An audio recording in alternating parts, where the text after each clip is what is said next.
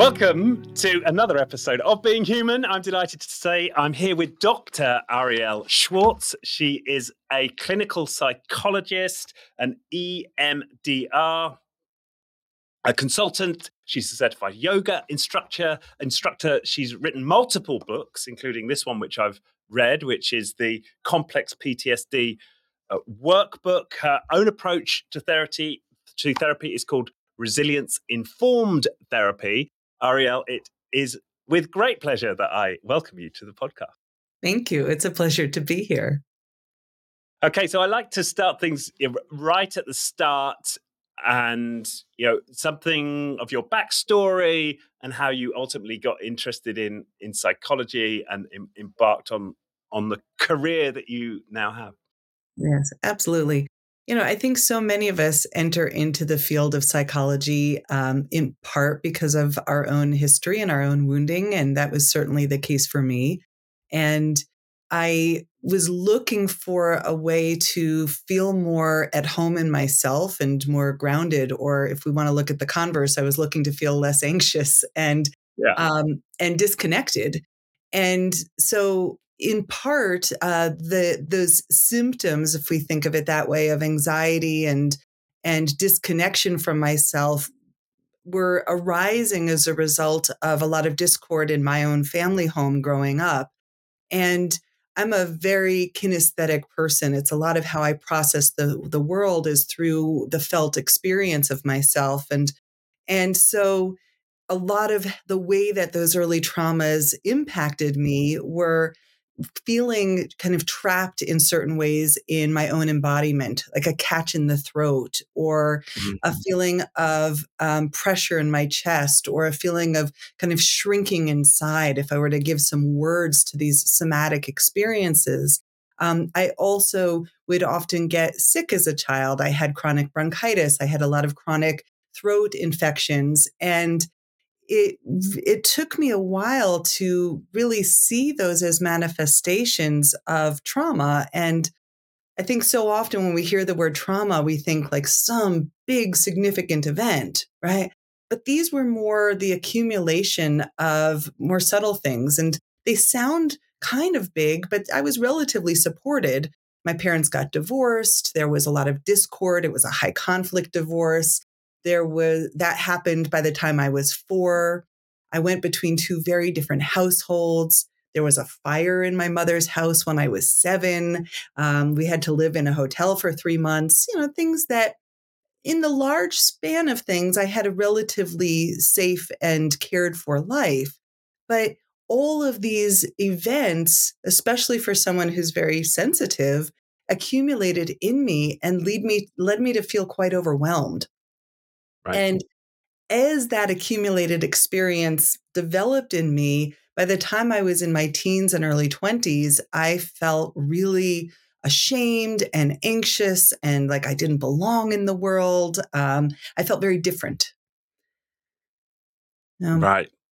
Yeah. And and I would say that like what brought me back home to myself were experiences like going to a yoga class where I would breathe and I would slow down and I could feel my emotions and even though that was tender and painful, it also felt more connected.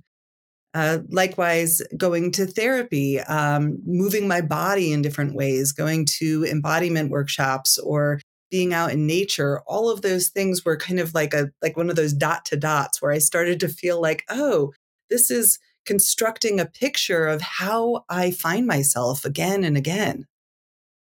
And, and when did you first start to sort of make the link between your present experience and your early situation growing up? Did that happen early or did that take some time? To some degree, I, I, had a lot of support in that, in part because my mom is a, also a clinical psychologist, and okay, and my stepfather is a social worker, and so I had um, a household where we actually were able to talk about some of these things, even though it, even though there were those resources, it wasn't quite enough to um, uh, to take away the impact of right. the the other challenges. And then it was again later when um, I was you know, times when I was on a massage table, times when I was in a yoga class where I could start to feel those connections for myself between those catches in my body and how they were connected to ways that I felt like th- that same way as a little girl.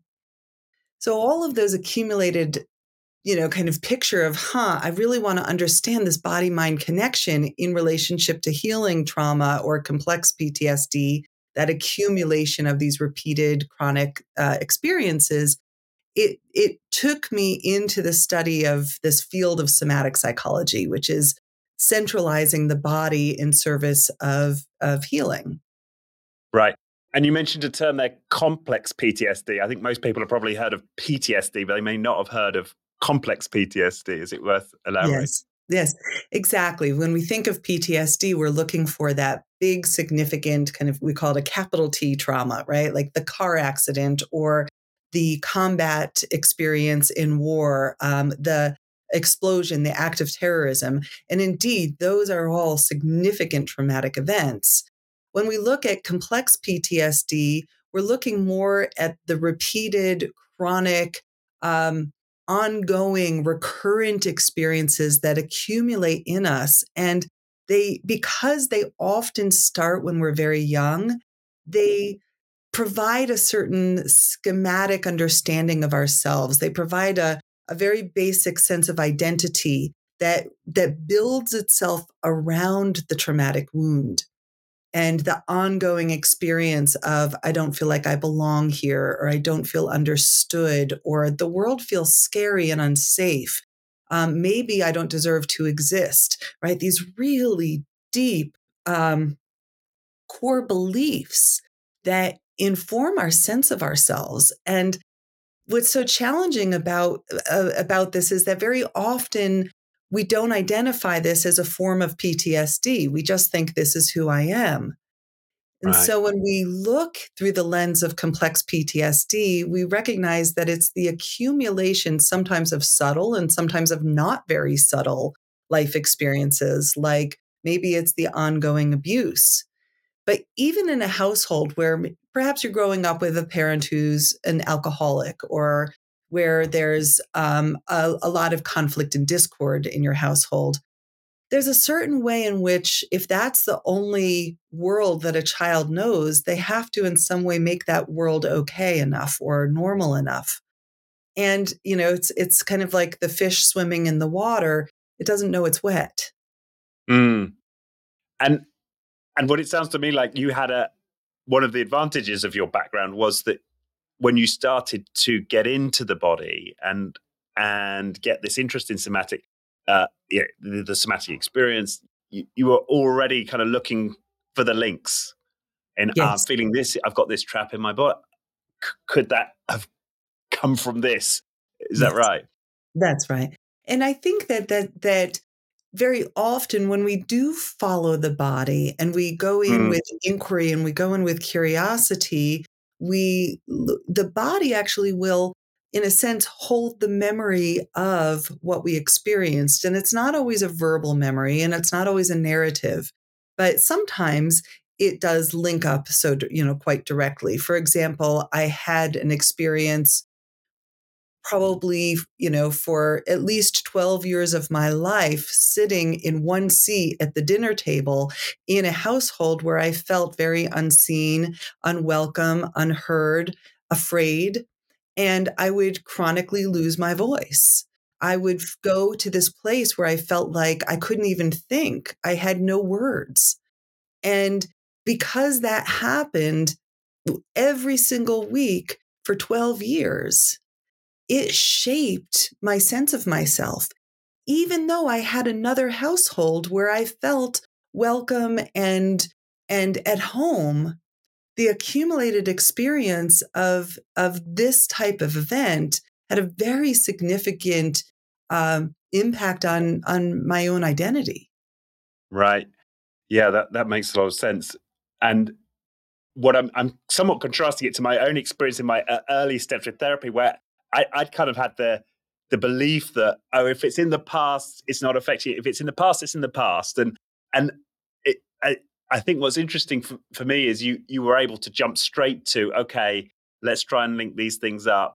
Um, and I'm I'm wondering, do you face clients now who are also coming in with that belief and are sort of skeptical about, well, hang on, can I really hold on to memories in my body? And uh, does this event that happened 20 years ago really impact me now?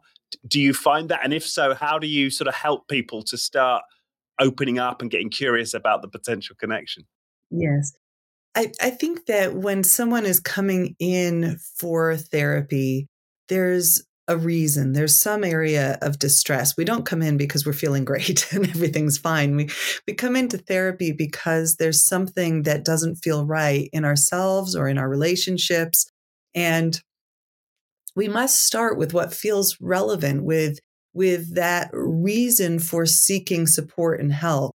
And um, and then if we can attend to where is that distress and just hold it with compassion and curiosity, something will eventually emerge.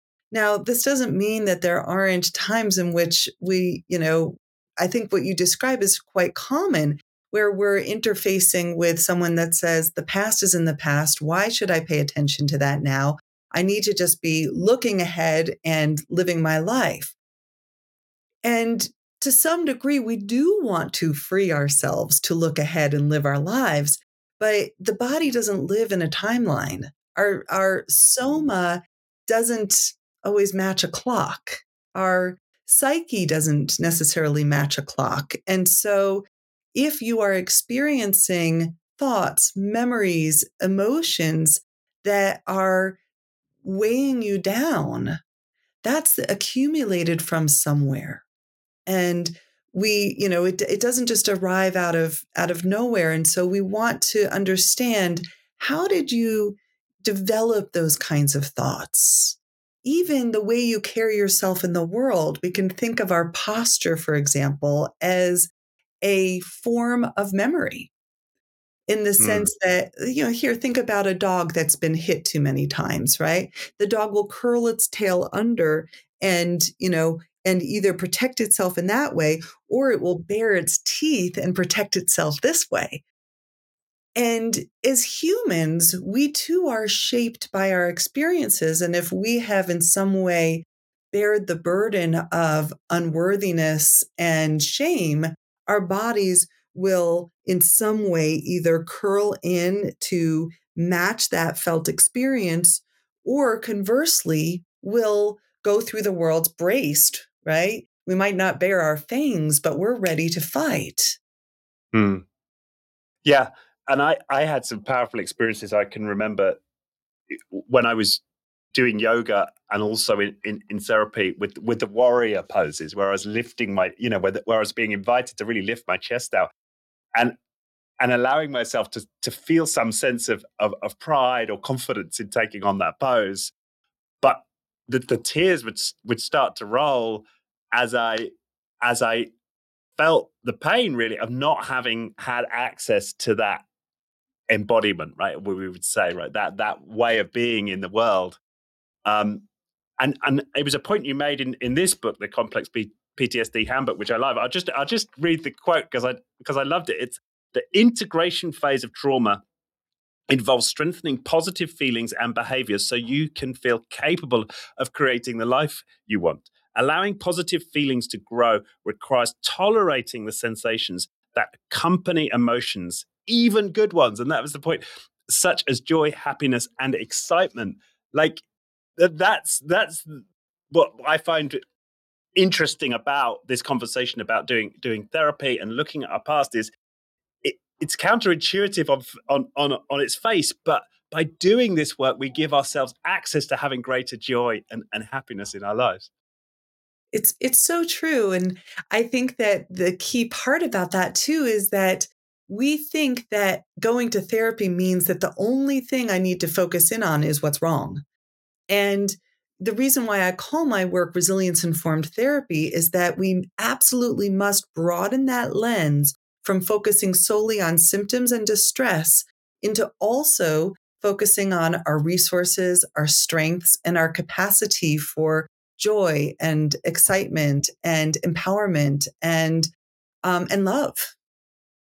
Yeah, yeah, and and that's and that's where I think this this almost this fusion of the two conversations about coaching and and therapy happens because if I if I'm acting as a coach and I'm saying, okay, t- describe for me your your dream life. Where do you want to be in a year from me? Talk about all the experiences you'll be having, right, and, and et cetera, et cetera, and have people paint that vision. Well, they're going to be limited to the extent they can allow themselves to fill out that vision by how capable they are of imagining themselves in states of, of joy and, and happiness and so on. And so we we we we're, limited as coaches to eh, to some extent with with what the client is capable of of feeling and sometimes it's only by going down a therapeutic path that we can open up someone to to think big about their lives in in the kind of coaching mode does does that make sense it makes perfect sense. I'm actually thinking of an individual um, that I've worked with where, because the trauma was so chronic throughout his childhood, for him to imagine a future would have been futile. It would have been um, actually more painful to long for something because he had so little that was in his control growing up. And so sometimes this idea of hope feels like it's a slap in the face, right? Like, how dare you ask me to envision something or hope for something? Because when I did that as a child, I was chronically disappointed and I will not allow myself to feel that again. Yeah, yeah. And so it's only uh, it's only by creating an environment where people feel safe to actually feel into that and de- almost de- develop that capacity to grieve that pain the way I look at it, that we can help them c- clear it. Does does that make sense from Absolutely. And it also really touches me that image of you in this, you know, empowerment pose, whether that's warrior two or a five pointed star, but this experience of uplifting through your chest and allowing your breath to move through you. And then the tears start to flow because we feel that contrast point. and sometimes it's not until we feel what is possible mm. that we actually grieve what we didn't have yeah that's right and and i and i think yoga is a, is a fabulous tool for that i mean there are there are others but certainly for me it was really engaging with the body that had me had me get there right had me get to as a real feeling of, let's say, in this case, pride or, or confidence. And I think if I'd have just talked about it or drawn a picture of, of me being confident, one of those tools might have worked. But my sense is that it was the embodying it that made the difference. Yes. And and sometimes it's embodying that sense of confidence that touches off that emotion. Um, sometimes it's embodying stillness that touches off that experience. I'll, I'll give a personal example. Um, I have a few of them, but what one that really stands out was when I was 23 or so, I went and did my yoga teacher training. And we it was immersive. I lived at the Kripalu Center for a month and we were just in depth study. We'd wake up every morning and do morning practice and sadhana. And it was a really stunning experience.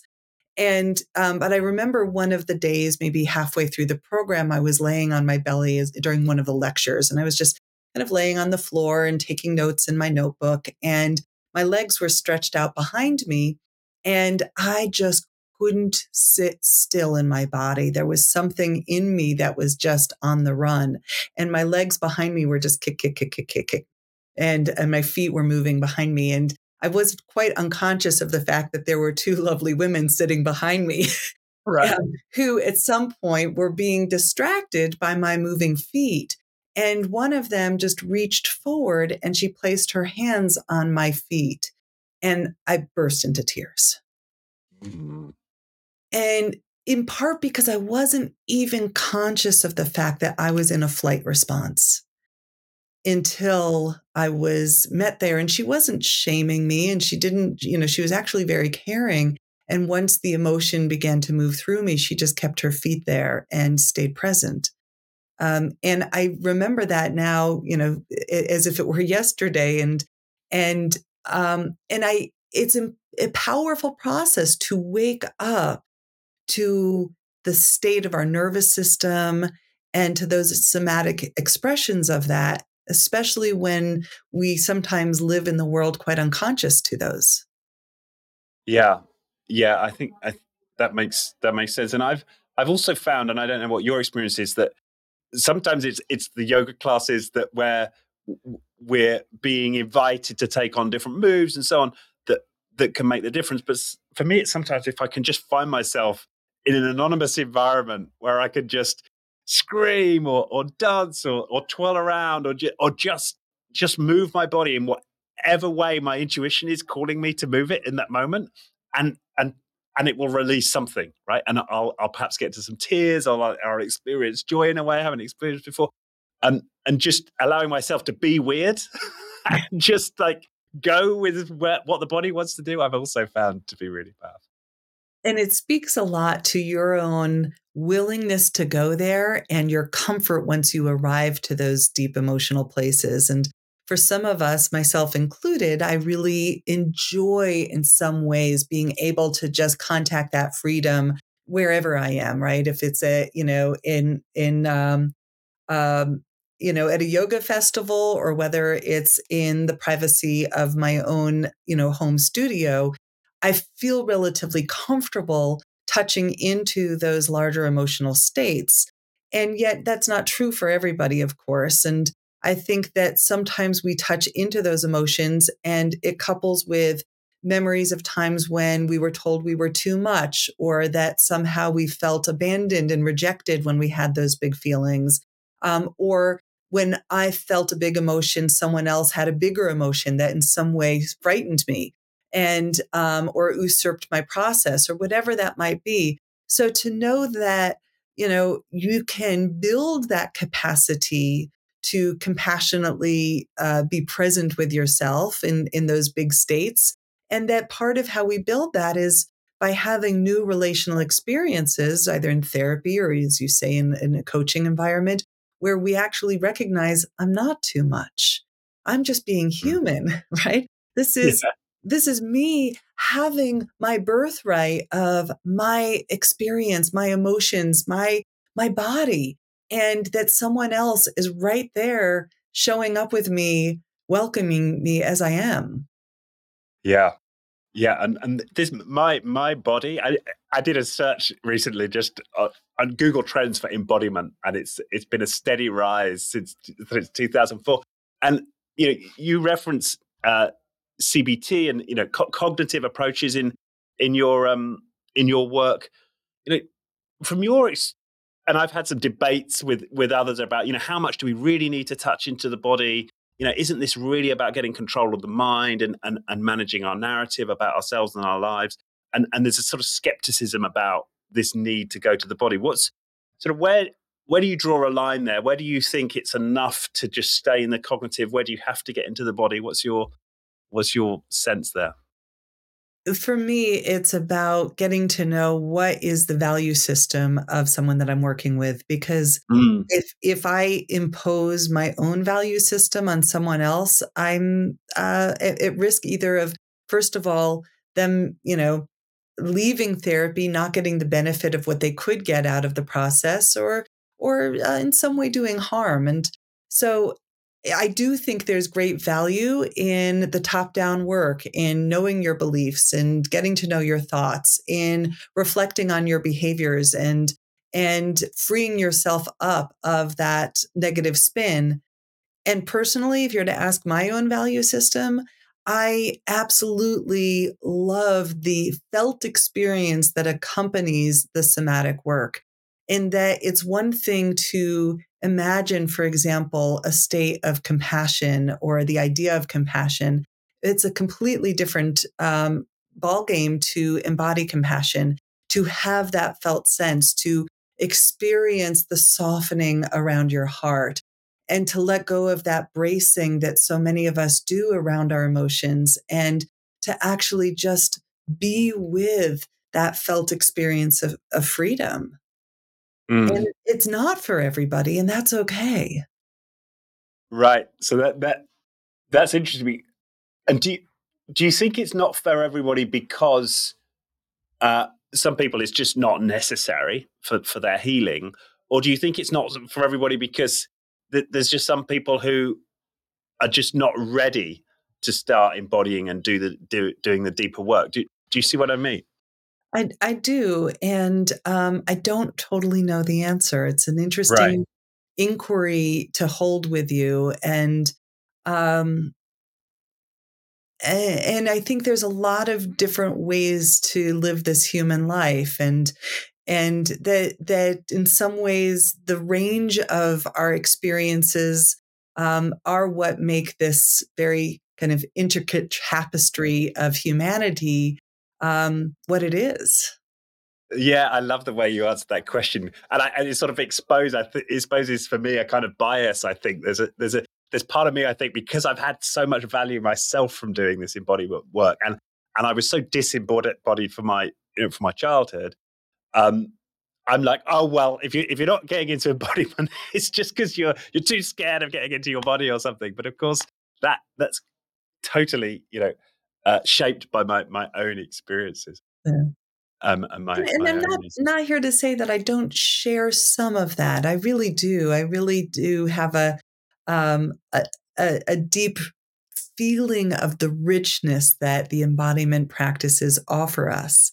Um, and I, I, also get the sense that, you know, just like you can lead a, ho- a horse to water and you can't make it drink, like we can promote all the values of embodiment out there on every platform in the world, but not everyone's going to come to that river. Right. And and and they may be making a valid assessment that it, maybe they maybe they can see some value in it, but actually for me right now in my life, in my context, it, the juice isn't worth the squeeze, right? I, am happy to stay at the, at the, at the, at the yeah. cognitive level, and who's to say that that's that's not the best best choice? That's right. Yeah. Um, so the other the other question I I, I had so I had um, Peter Levine on the question on the on the podcast, and one of the things that we got into and perhaps had a slight disagreement about was like the level of which the level to which we we need to spend time represencing our old trauma and to kind of and, and so personally for me and taking the, the primal therapeutic approach it is very much about represencing those scenes, those events, feeling all of it, getting to the tears and grieving it, and, and really kind of working with it, um, if you like, in an absolute sense, right? A hundred percent of it. And, and I think Peter Levine was more like, well, we we kind of need to do enough to to graze that trauma, to sort of touch into it, to get get enough of a sense of it that we can get some insights about how that may be shaping our shaping our experience. But we don't need to to dwell in it um, absolutely. So I wondered what, what your sense is about about that and your experience. Yes. Well, I'll give a little bit of context because um, I think, especially for listeners for whom somatic psychotherapy is relatively new, it's good to get to know the history of the field in you know a, a brief minute of sure.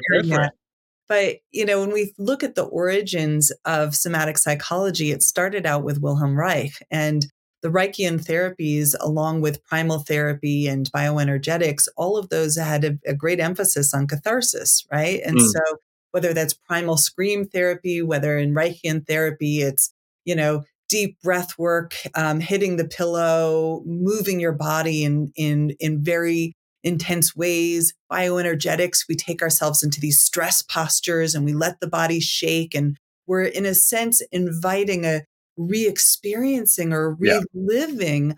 of what it felt like to be that child waiting for someone to come get you and the the the longing and the grief of that and that the field of somatic therapies has evolved in a sense not maybe maybe devolved i'm not sure which direction we want to think about it but it's evolved into more of a containment approach which means that there's a lot more mindfulness. It's a lot slower.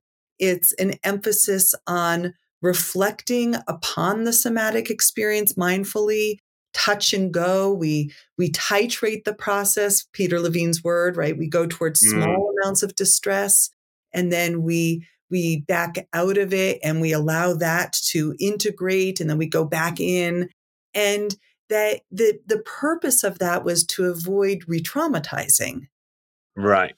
And to me, the answer to your question isn't about one right or one wrong approach, but it's more about what can an individual actually handle. Or to borrow another common term in the somatic therapies, we talk about this window of capacity or window of tolerance. How much sensation, emotion, felt sense can I stay present with? And for you, clearly, you can stay present with a lot right? Mm. You can be with that big emotion without feeling re traumatized by it. Right. And for others, that's not the case. And to know that that titrated, contained, mindful option is out there can be incredibly um, easing on some of that anxiety around if I open up the gates, it'll be like a floodgate opening. I'm going to feel right. Of it at once, and I'm scared of that. And so we can say, well, what happens if we feel just 5% of that? Oh, I can do that. Right. And so it's it's not so much about a one size fits all somatic approach, but how much can any one person, how much are they willing to feel and want to feel without it becoming too much or overwhelming? Right. Okay. Yeah, that's a great answer and, and makes a lot of sense. And also puts in perspective because because I think whilst you're right, I, I, I seem to have a capacity. I mean, it took me a while to get there to to to really experience these highly traumatic uh, situations and re-experiencing the terror and, and, and etc. Uh, of my early trauma. Um, it, it, left me on my back, right? I mean, it, it, if I did one of those sessions, I, I that was me for the day, right? And and if I was, yeah, and maybe several days afterwards. And it was very difficult when I was in the full throes of it to integrate that and doing anything else basically at work or, or what have you. And I think that was that's always one of the uh, the perils, if you like, of taking that. Certainly, the path that I took of, and, of and going really deep. The truth is, is that sometimes we end up there anyway. We think we're going in with something really subtle, and all of a sudden it opens up something really profound and deep. I've certainly had that in my own life. I I, I remember again, I was in my 20s. It was one of my first introductions into somatics, and I was attending a body mind centering workshop. And it's kind of a funny story um, in in retrospect, but I was a senior in college. I went to this workshop because a friend of mine invited me, thinking I might really enjoy it, which I did. It, it kind of shaped my career, and and um, and the workshop involved things like crawling on the floor and moving your body back into shapes that we might have explored when we were an infant, first learning um, how to orient to the world, rolling, um, being held by another, and being rocked by another um, having your head be held and just allowing your, your head to turn from side to side, just like a baby would be orienting in that orienting reflex towards um, towards the mother, towards the breast, towards her face. So very early reflex integration in this workshop. And the funny part about this story is that I was a senior in college. I was dating a boy who was a freshman, and it was a very casual thing, right? And we go into this workshop, I go into this workshop and I'm doing these movements and really touching into very, very early kind of baby type uh, states in my body. And it opened something very deep up in me. It opened up my attachment system. I didn't have words for that at the time. I really had no idea what was going on, except that I came out of that workshop ready to attach. And I was just like, oh, I need commitment. I want someone who's going to show up in a consistent way. And this 18 year old boy was like, bye. like, like, not for me. And which, of course, makes sense. And it took me another 10 years to integrate that attachment system that got woken up in me and to be okay with the fact that I had this deep, deep longing for intimacy and connection that previously I think I had compartmentalized and quite tucked away. Mm, yeah, that that that's right. That's that's funny and and yeah, I resonate with that. It's like you open up and and who knows what's going to come out, but all of this sort of crazy compulsions and and, and sudden shifts in in personality and, and so yeah. on. I think that do do can occur when we do this deep work. It can be very destabilizing. That's right. Well, but here's the other part of it is that I think in some ways therapy has gotten a little bit too, like, kind of veered a little bit too much to the cautious side of things in the sense that we want to make everything so safe. And the truth is, is that you can make things too safe. Right. Yeah. That, that there has to be. Yeah. Some a, a friend of mine was described. It, it's almost like an entrepreneurial activity, like getting into therapy, right? Because you you really are taking risks with your life, in a sense, because you don't quite know who you're going to be at the end of it, and you don't quite know how disruptive it might be. But in terms of the broad arc, or as it's been my experience, everything goes up. It's just it's not a straight line, and we have to be willing to take some risks, in a sense, with our lives to to do the work. And you said something so important there. Am I willing to not know who I'm going to be on the other side of this journey, whether that's mm. a single session or whether that's a 10 year arc of therapy? And it's, it is that, that's another inherent piece to this that not everyone comes into therapy with that willingness to enter into uncertainty.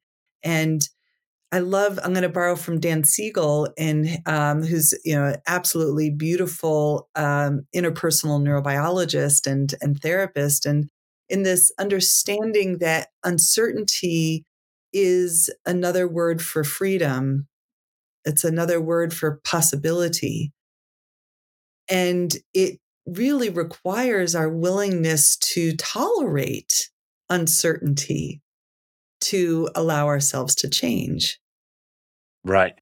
And so you can you I suppose as we put it in that context, you can see why the, the therapeutic community wanted to make it safer to perhaps cast its net more broadly in terms of the people who might be accepting it, but we don't want to throw the baby out with the bathwater and and and Exactly. And, and part of the problem is that in therapy, we have become so medicalized that all of a sudden we're creating these protocols, and the protocols have built into them the expected outcome that we're going to somehow take a person from point A to point B, and point B is going to look a certain way. And I think it's it's unfair, and it's in some ways an injustice to the creativity of a person that as therapists, our job is to also sit in uncertainty rather than sit with a protocol and have an expectation that you're supposed to feel a certain way at the end of this session or at the end of this work. Mm, for me, if that were the only um, approach to this work, I would have left it so long ago. I would have been bored, right? To mm. me, what makes this work beautiful and stunning is that willingness to not know who someone is going to become and in fact, also to know that I will be changed along the way as well. Yeah, that's so true. That's so, I mean, I was doing some work with somebody yesterday, and we're we're in the middle of working with some some subconscious beliefs this guy has, and and literally halfway through, I was like, I've got exactly the same thing, and I'm gonna have to go and do some work on this very subject as soon as this finish this session finishes, which uh, which I was able which I was able to do. Um, but yeah, it's it's both both sides are always uh, being transformed by the process. That's right. That's right. And and we're we're meant to allow ourselves to be changed um, in by the other. Um, otherwise, if I don't let myself be changed by you, then the the whole process kind of flattens even in this conversation, for example, I don't really know where this is evolving to. And I love that you don't come in with a pre prepared, you know, expectation either. And it allows something very organic to occur. Yeah. And, and, and that's in, and, and so we, we should almost consider it an artistic process. You know, I think that's perhaps a, a, a better way. Yeah. I think that frame to me makes much more sense than a, than a medical frame where you're coming with these issues and we're going to help you know get you to this place and solve these these things right there's there's something about well no this is an exploration of of who you are of of the pain you carry and uh, and we're going to work together and and and just explore your your body and your beliefs and um what will emerge will emerge. I mean that can be a very difficult sell but that's that's really i think the reality of this work. Yes. It's it's also bringing to mind for me what it's like when I teach yoga because I teach yoga in a rather organic style as well.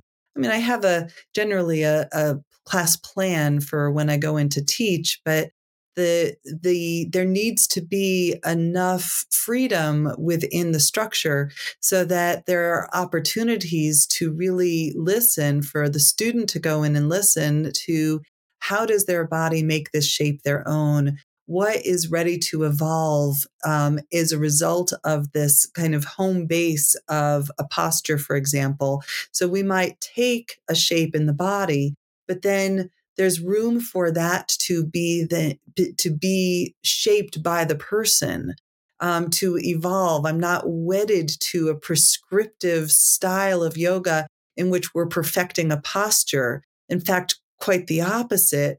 We use the posture simply as a secure home base for self exploration and the evolution of what gets to arise next. And the next thing you know, we are all yogis creating a whole new repertoire of shapes. And I think that's how it's meant to be. Yeah. And, and how different are those types of, of yoga classes? And I had to fight because because I, I started doing therapy and yoga at the same time. And so it, it took it took me a while to figure out well which ones are going to support which which of the type of classes are going to support me and and which are just basically just sort of gymnastics classes um, where exactly as you're i'm trying to perfect some some pose uh, and it's a really important point you're making and also and, and i just had to find those teachers who intuitively know when it was going to be okay to like you just mentioned like take somebody's feet mm-hmm. and that's going to serve them Whereas actually doing some kind of manipulation, there were several times in classes where I, I, I just completely froze up because I'd allow myself to open all the way up. I was being opened up with this therapy and then come in and put their hands on me. And I, I found it kind of terrifying. Uh, so it's um, having kind of trauma aware. Um, well, any kind of embodiment move. I think you could apply it to yoga, to personal trainers, to to to anybody who's working with with the body. Um, think it's I think it's a it's a powerful moving that's happening, and it's important for us hmm. who are in this process to be able to distinguish. Okay, well, is somebody going to be able to work with me here? Or, not. I remember having a cranial sacral massage once, and it started to bring up some tears. And I started sort of crying and, and letting out some kind of pro primal vocalizations. so I was like, okay, session's over. you, you can leave now. I don't know what's going on, but yeah. Yeah. Oh, I'm so sorry that happened. Right. And how different it would have been had that individual said, just let that happen. Trust your body, trust your process. This is good. I've got you.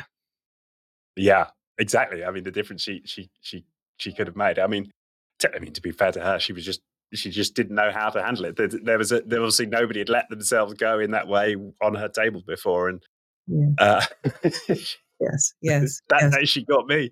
I mean, it was interesting because I was also working with a Rolfer at the same time. Uh, who yeah, was that, well, the Rolfer would have known what to do. yeah, and she was just great. She was just, it was, basically having another form of therapy. I mean, yes. So she was um, very willing to let me go wherever I needed of course, to go. and and of course we've we've probably both had cranial sacral therapists who know exactly how to follow those moments in such a stunning way as well. It's not it's not so much the type of therapy as as it is the the um, capacity of the practitioner and. I love the this idea that we can only take another person to the places that we've been willing to go ourselves. Yeah. And so, yeah. you know, for me as a practitioner, I I feel very comfortable with catharsis or I feel very comfortable with big emotions in the room because I feel comfortable with that in myself and because I've touched those places. And um, and that inadvertently, when we don't feel comfortable within ourselves, we'll shut other people down. So it always starts with know thyself. Yeah, know know thyself. Um, but but I'm very hopeful for. I mean, we had another writer who's out of Oxford. You may have Daniela Sieff. I don't know if you know her, no. but she no, but she she she's she writes on trauma and this idea that we should have you know trauma aware teachers and police policemen and police women and and social workers and uh, who who who have been there to some extent themselves and know what's happening when they're engaging with another, especially when they're working with their bodies. Mm-hmm. Yes. Um, yeah, I, I, I, and it does feel like it's the somatic movement is growing, and and there is a, a growing awareness out there. Do you find that in your work that you're working with other professions, or are you not seeing that so much yet? Um, I find that more and more there are people that are coming into trainings that uh, that I offer from such a wide range of professions, whether it's acupuncturists, whether it's dentists, uh-huh. um, right? I mean, you know, talk about a, a great place to have a trauma aware uh, professional. Uh, mm. Uh, whether this is doctors, I do a whole lot of trauma training for groups of psychiatrists I do trauma informed work for um, psychedelic assisted um, uh, psychotherapists. So, so those who are working in that arena who basically are excited about the potential in psychedelics, but really need the, the trauma aware skills. And so I'll teach that for, for those trainings as well. I just think that in in as many arenas as we can touch, I got to work with a, a whole school system here as well, working with oh, giving teachers trauma informed um, practices of just simply how do you attend to that if, as it i think inevitably will show up in your classroom and likewise you know one doesn't have to be a trauma informed yoga teacher to have trauma show up in your yoga class and right. so to know that in some ways this is a, a life skill and it's a form of emotional intelligence to have these skills. Yeah. Yeah, that that makes sense. Um, my my partner's a dentist, so uh, that's a particular interest that yeah mm-hmm. that you're starting to work with with with dentists. And you're right, of course. That yes. yeah, that is going to be a place where it, it shows up a lot. Yes. Yeah. Yeah. Um. Yeah. This is uh. This is very very hopeful that it's yeah it's it's really coming through and people are are, are getting more aware. And how, you know, how much do you think people need to do their own? This touches on a point earlier. Need to do their own work versus just just the awareness without them necessarily doing deep work themselves can be beneficial. Um, I I just truly believe that awareness only takes us half the half the way. Yeah, exactly. Like the, like the knowledge, let's just say, like the knowledge of of a set of skills is only half the equation. It's the presence that you're bringing into the room that is the the the depth of what's possible and even if you just look at it through the lens of the study of nonverbal communications we recognize that about 60 to 70% of what we're communicating with each other lives in that nonverbal realm and it's the facial expressions, it's the tone of your voice, not just the words you're saying. It's the quality of, again, posture or gesture or the leaning in, the leaning away, the head nod that you're doing, right? It's all of these elements that actually communicate to another person whether or not we're trustworthy. Yeah, yeah and that that brings to mind somebody we had uh, Eileen McKusick who comes on uh, and, and she talks about electric body, electric health. To what extent have you explored, you know, us as electromagnetic beings and holding trauma as, you know, if you like, vibrational patterns in our in our in our biofield? Is that something you've you've explored and looked into?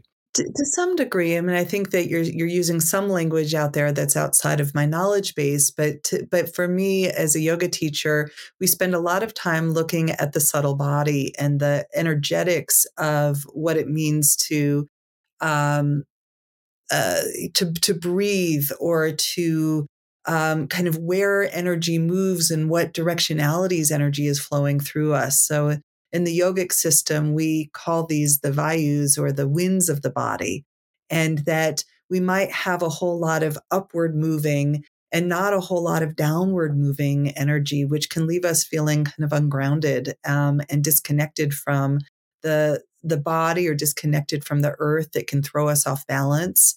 Um, maybe we have a lot of outward moving energy, but not a lot of inward moving energy. And in that case, we need the inward moving energy to support our digestive system and that restful state of residing inward. So we can get stuck in those energetic domains of being stuck out, or maybe conversely, we get stuck in, but we don't have enough of that outward flowing, excitatory, energetic state Um, so I think you know you'll hear in how I'm speaking about this that that ultimately when we become energy aware of ourselves, then we have a new domain from which to find greater balance. I, if I may, I'll share a, a, brief story. I've been working with um, a student of mine, and um, I think she'll be comfortable with me sharing this, um, who has been um, a yoga student uh, for quite a few years. And when she first came, she was, in a sense, learning how, relearning how to walk after um, uh, a severe medical condition. And that uh, the biggest con- uh, biggest challenge was nausea and vertigo. And so, you know, even getting out of bed was very challenging. Um, had been very bedbound for a while, and and over time, it's been just profound to bear witness to the dramatic change in her recovery. Um, and one thing that she had shared relatively recently in um, a class that she had taken with me that was focusing on these vayus um, or the winds of the body and the directionalities of the energy was that when we were working with the aponic vayu, the apana, which is this downward flowing energy and really allowing yourself to root downward and in a sense feel that connection to pelvis and legs and feet. And the report afterwards was that the amount of vertigo and nausea had dramatically decreased in response to just that reorienting and the energetic focus. Wow. Yes. Right. And it, and and I'm, I'm so grateful that you're somebody who has this span across the sort of the Western orthodoxy and where that's at in terms of the cutting edge, but but equally from because isn't it so interesting with with yoga is you you find something in the sort of the Western knowledge base, and you know, oh the yogis have known about this for thousands of years. So true. In, in, I, I teach something called applied polyvagal theory in yoga, which is basically looking at the vagus nerve and looking at a lot of science of our autonomic nervous system. And then, you know, there's all this new research of like, oh, we need to do this resonance frequency breathing and it creates coherence and it's this even inhale and this even exhale. And here's all the science behind it. And then you go back in the text and you're like, yeah, that's Samavritti. They knew about this already. And the Samavritti is the same amount of movement in relationship to the breath. It's a particular style of breathing that that the ancients knew about that mm. and that they refer to the vritti, the, the vritti of this same being equal, vritti being movement, but it's not just the movement of the breath, but it's the movement of the mind. Mm. And that when we slow it all down, our minds become really calm. That's coherence. And the science yeah. is now proving it, right? yeah, exactly. Um, I mean, even even the trauma work, you know, uh, the, the, there's this this concept, as I understand, the, of samskara, right? That the, the the the scars from our past that you know we work with in a yogic sense, and so even you know something that feels very modern is turns out not to be. That's right. Yeah, yeah, yeah. Um, we touched briefly on the, on the psychedelics. this is um, this is something I, it almost seems to be growing in, in, in at the same rate uh, as the interest in embodiment as with the interest in psychedelics. You know, do you do you think they they're, they're useful? Do you think um, they're, they're, they're dangerous. I mean, where do where do you where do you sit in terms of the use of, of I think they're useful, and I think just like everything that we're speaking about, especially in that conversation around catharsis, I think that they that we need to recognize that this is a very specific tool that re- requires a trauma informed practitioner because people can go into very big states. It can open up all of those gateways and can lead people to feel very untethered or afraid.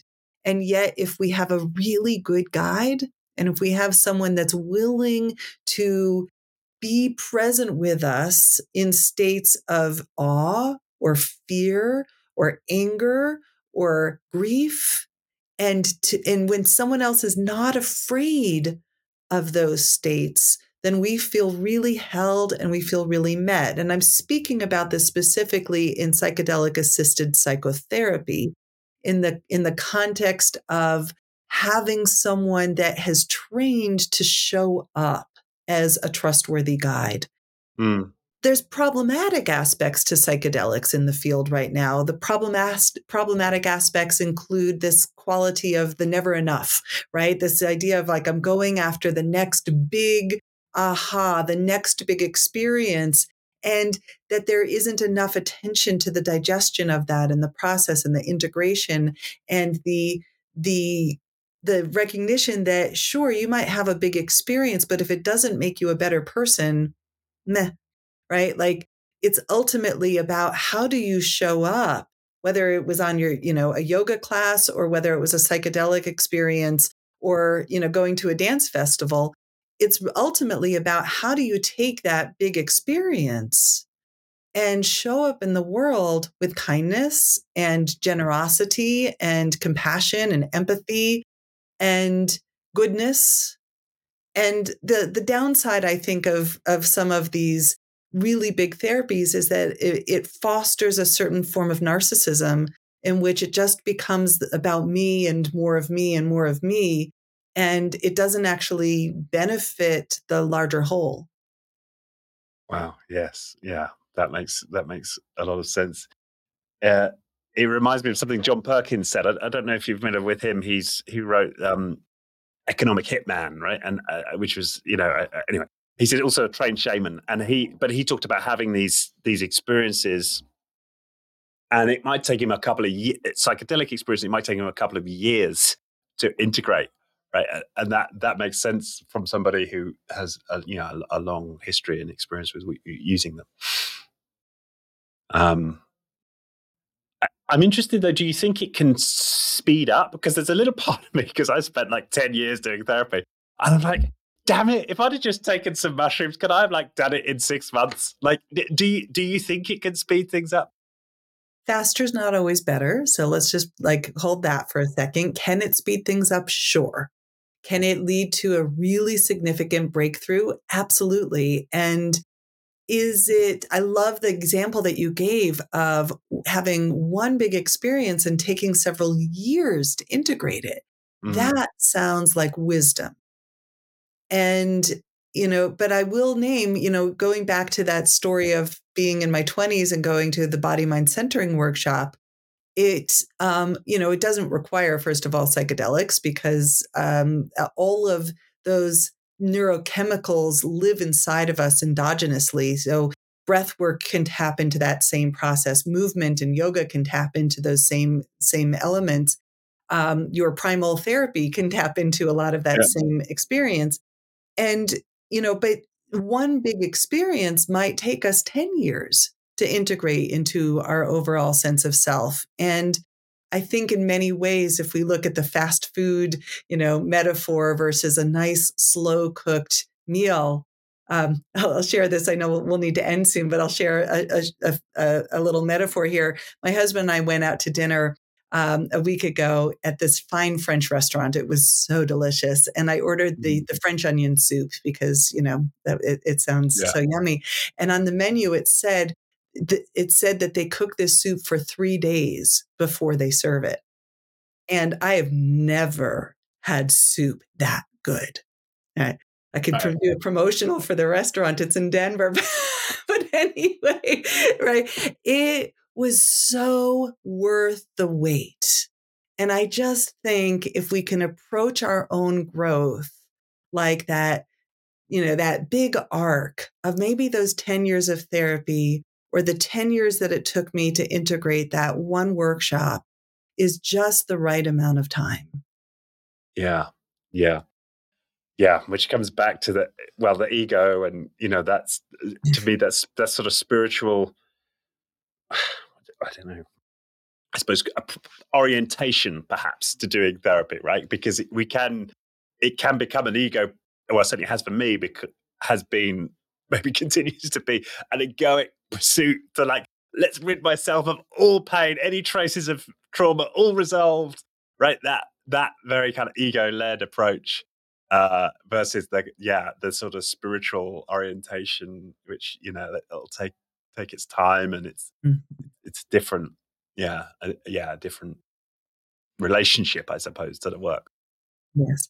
Per- personally, I'm I am I am not drawn. While I enjoy training others in the psychedelic work and how to do that in a trauma informed way, for me, where my heart resides is in the subtleties. And um, you know, if I'm going to climb a mountain, I'm less interested in the peak at the top as I am in enjoying every small step along the way and enjoying that branch and its shape or the color of that leaf or the uh, overturning that rock. And so i'm i'm you know that that's again my bias and my value system. And and in terms of the personal process i love the subtleties and the slow the slowness that allows me to actually savor each step of that personal transformational journey.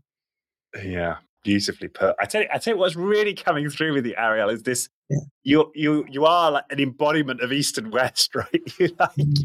you're um i think i think it's uh or maybe we could say the masculine and the feminine right this this mm-hmm. this attention to the mechanics and then the but but a, but a context of a, a, a you know a, sort of the subtleties of our being you know in which we're doing this this work it, yeah yeah well thank you i that appreciate that yeah, yeah but i but i think yeah there's something to be said for your your pursuit of the of the of the yogi the yoga and the and the psychotherapy and the psychology simultaneously Oh, beautiful. I, yeah. I appreciate that very much. And I've appreciated this conversation again in its own kind of organic nature and the the unfolding. You give enough space for um, uh, for for that process to be alive in its sense. Brilliant. Yeah. Okay, well, thanks once again. Um, for people who are this resonates with them you know where would you what you know where would they where would you send them to you know to right. to learn more of your work um, you'd start with my websites. I have the drarielleschwartz.com. Um, I have a, another website that's called resilienceinformedtherapy.com. So you can learn a whole lot about my work and my center here in Colorado. I have uh, Facebook, uh, Dr. Arielle Schwartz, YouTube, Dr. Arielle Schwartz, uh, Instagram, Arielle Schwartz Boulder um, there you get to see a lot of my nature photos. And um, yeah, and it'll just be lovely to stay connected. Brilliant. Okay. Thank you so much. And we'll put all of those links into the description. Thanks Thank once you. again, Arielle. Thank you. The Being Human podcast was brought to you by First Human. For more on First Human's human focused coaching and leadership programs, head to firsthuman.com.